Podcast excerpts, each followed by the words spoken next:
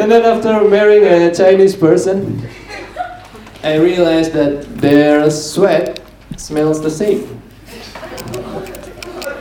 I mean, I used to like that smell. I thought it was a pheromone. I got turned on.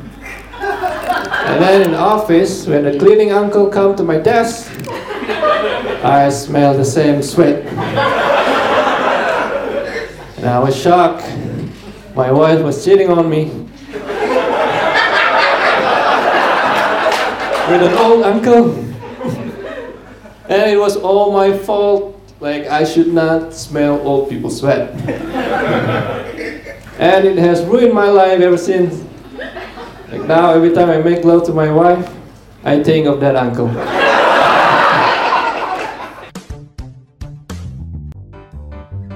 Penasaran sama versi lengkapnya?